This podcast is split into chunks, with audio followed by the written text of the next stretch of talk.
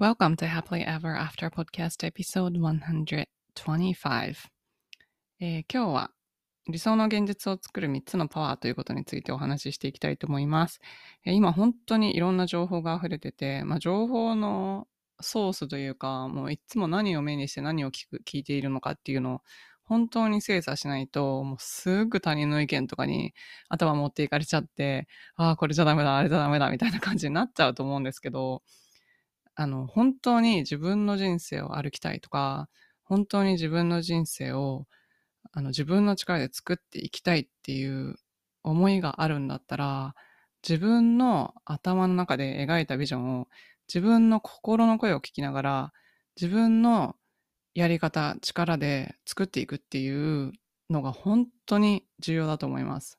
で、結果的にそうすることによって人の意見を受け入れてああだこうだやってるよりも早く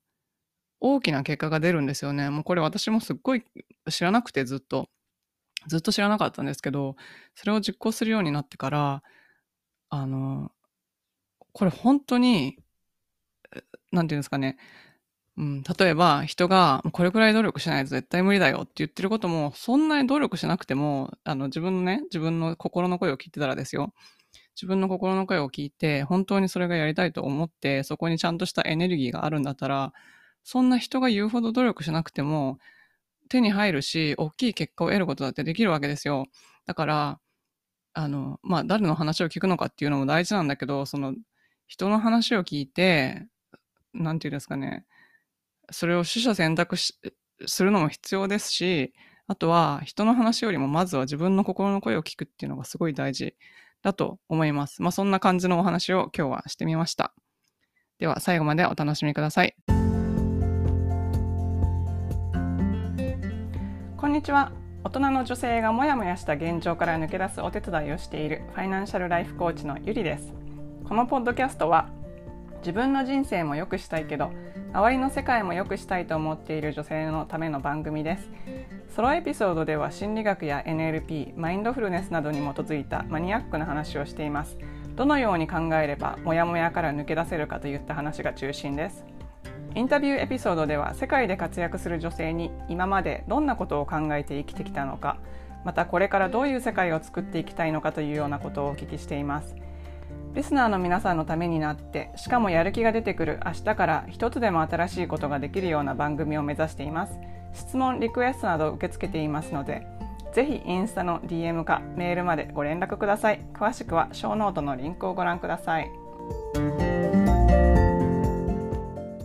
今日は理想の現実を作る3つのパワーについてお話ししたいと思います。これ最近インスタグラムで思い通りの人生を作るために必要な3つの力ってご紹介したんですけど、そしたら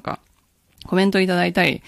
メッセージいただいたりしたので、ちょっとポッドキャストでもうちょっと詳しくお話ししてみようかなと思って今日撮っています。理想の現実を作る3つのパワー。つまりですね、私たちの中にはパワーがあって、理想の現実っていうか、何でも想像できる。私たちって人間は想像できる生き物なので、アーティストとかだけじゃなくて、全員がすごいクリエイティブなんですよね。で、クリエイティブで何が作ってるかっていうと、私たちは自分の人生を作ってるんですけど、それをできるだけ理想に近づけるために、必要というか、それに使える3つのパワーっていうのを、私たちがもう生まれつき持ってるパワー、私たちの中にある内なるパワーですね。そのことについてお話をしたいと思います。最初、3つあるんですけど、スーパーパワーと私は思ってるんですけど、最初は、1つ目がイマジネーション、想像力。2つ目がイントゥイション、直感力。それから3つ目がクリエーション、実現力、表現力っていうことなんですね。で、これは、コーチングのお客様を見てても思うんですけど、何かうまくいってない時って、とか、もしくは、もやもやしてたりとか、自分の現実が理想と違うから、どうやったらいいかわからないって悩んでるとか、ぐるぐるしてる方とか、この想像力、直感力、実現力、表現力のどこかでつまずいてるんですよね。っていうことに私は気がつきました。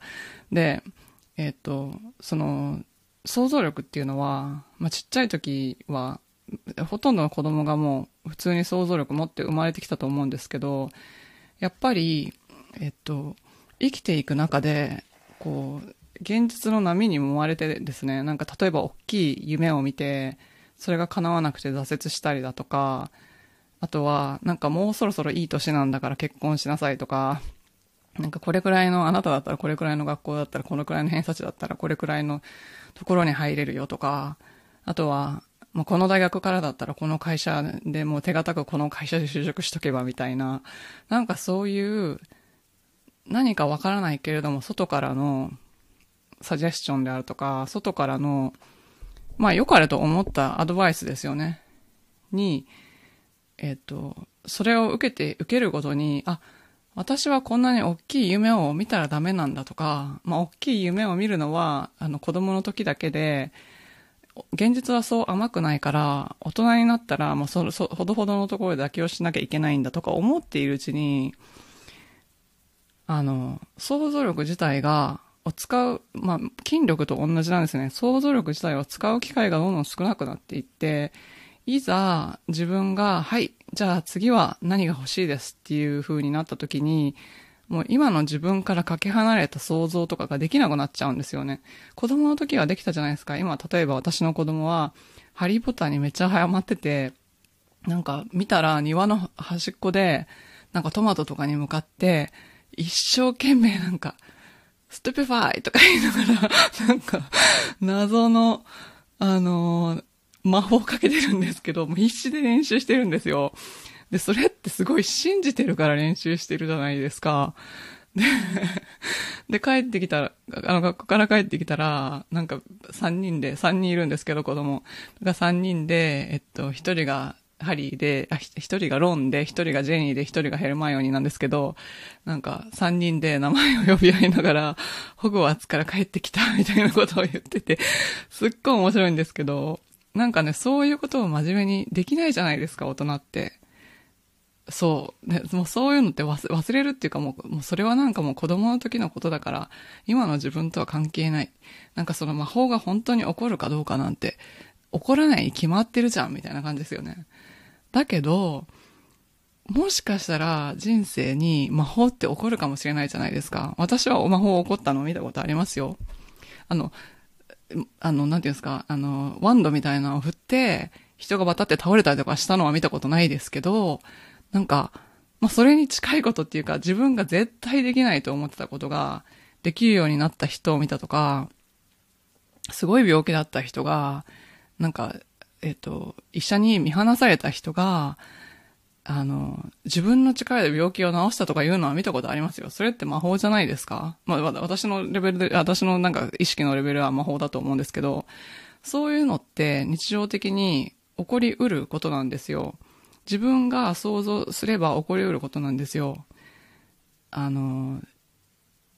人が空を飛ぶとかのは無理かもしれないけど、でも空を飛ぶのが無理だって思ってたらできないけど、なんか、ハミングバードみたいな鳥とかを見ながら、ハミングバードじゃなくて、あれ何でしたっけ、トンボ？この間トンボが飛んでるのを見て、これヘリコプターと一緒じゃんとか思ったんですけど、そういうのを見て、あ、こういう風なものを作ったら人間も空を飛べるんじゃないかって思った人がいるわけですよね。そうやって人は進化してきた。だから、今の自分の目の前に見えている現実の枠でしか、その延長線上にしかないことっていうのをしか想像できなかったらそこに行けないですけど、例えば空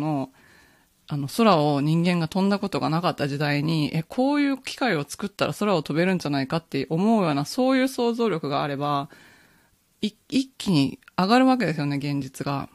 飛べないと思ってたところが飛べるわけですよ。なので、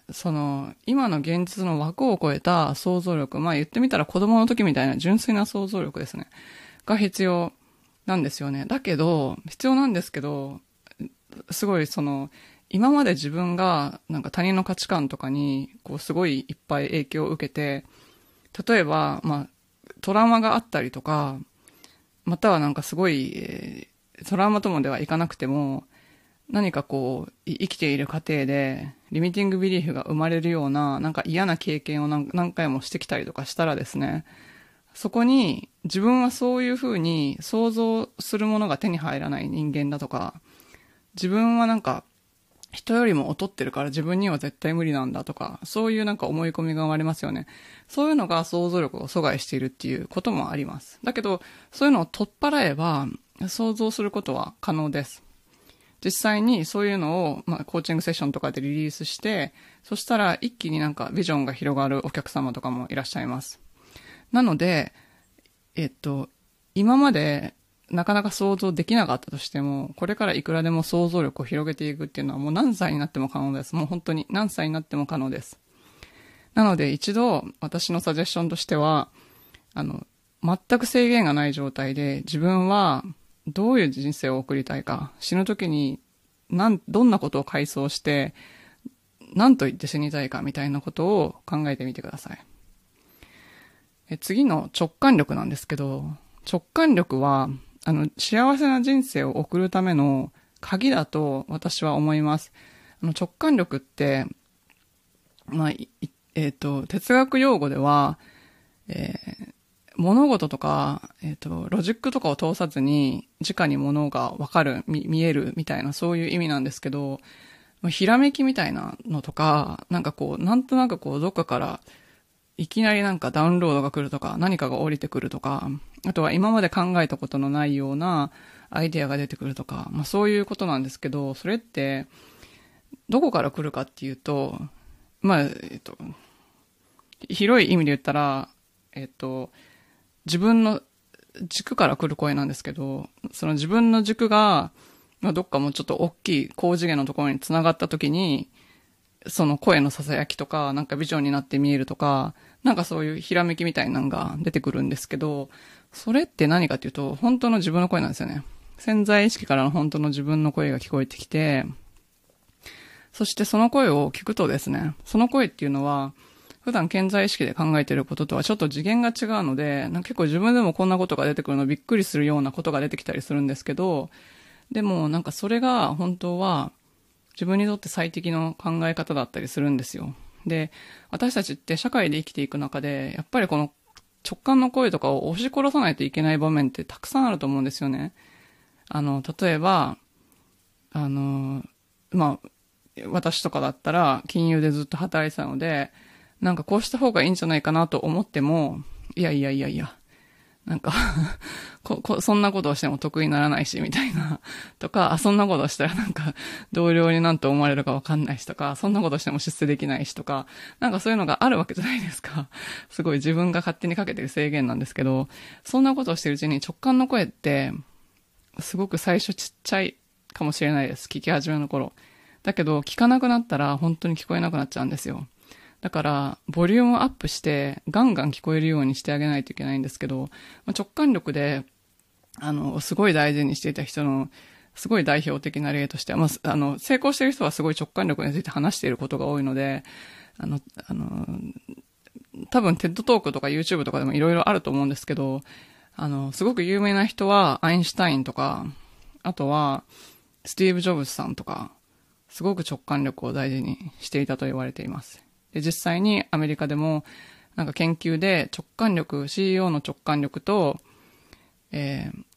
社の業績っていうのが比例するっていうことが言われています。なので、直感に基づく行動っていうのをするのがすごく大事なんですけど、その直感の声を聞くことはいくらでも鍛えられるんですね、自分で。だってもともとあるもんで、今聞こえてないだけなんですけど、それ聞こえるようになるのは、訓練をしたらできるようになります。なので、これを磨けば、自分の軸から外れた答えはそこからは絶対出てこないので、その声に従って行動していけば、必ず自分が納得できるし、自分が幸せだなって思えるような、結果がついてきます。なので私は、この3つの力の想像力、直感力、実現力、表現力の中で一番大事な力って、もしかしたら直感力じゃないかなって思ってます。私も直感の声を聞くことを、鍛え直して、それに沿って行動するようになってから、すごく、なんか、何気ない日常がすっごく幸せになりました。それから最後はクリエーションっていうのは実現力とか表現力とか私は思ってるんですけど、その何かを作る力ですね。何かを作るときはやっぱりこう直感で何かアイデアを入れてきたらやっぱ作らないといけないですよね。その作る力はやっぱりこう何かこう体を使って実現していく、歩いて実現していく。それから表現力っていうのは人は一人ではやっぱりできることってすごい限られてるので、その自分のアイデアだったりとかを誰かみんなが外にちゃんと表現する力を身につけて人を巻き込んでいくとか、そういうことをすることによって、ただ自分の頭の中にあったものが 3D の世界で実際に想像できるものになるわけですよね。なので、ここには実現力の中にはやっぱりいろんな習慣化する方法であったりとか、何かをしていく時の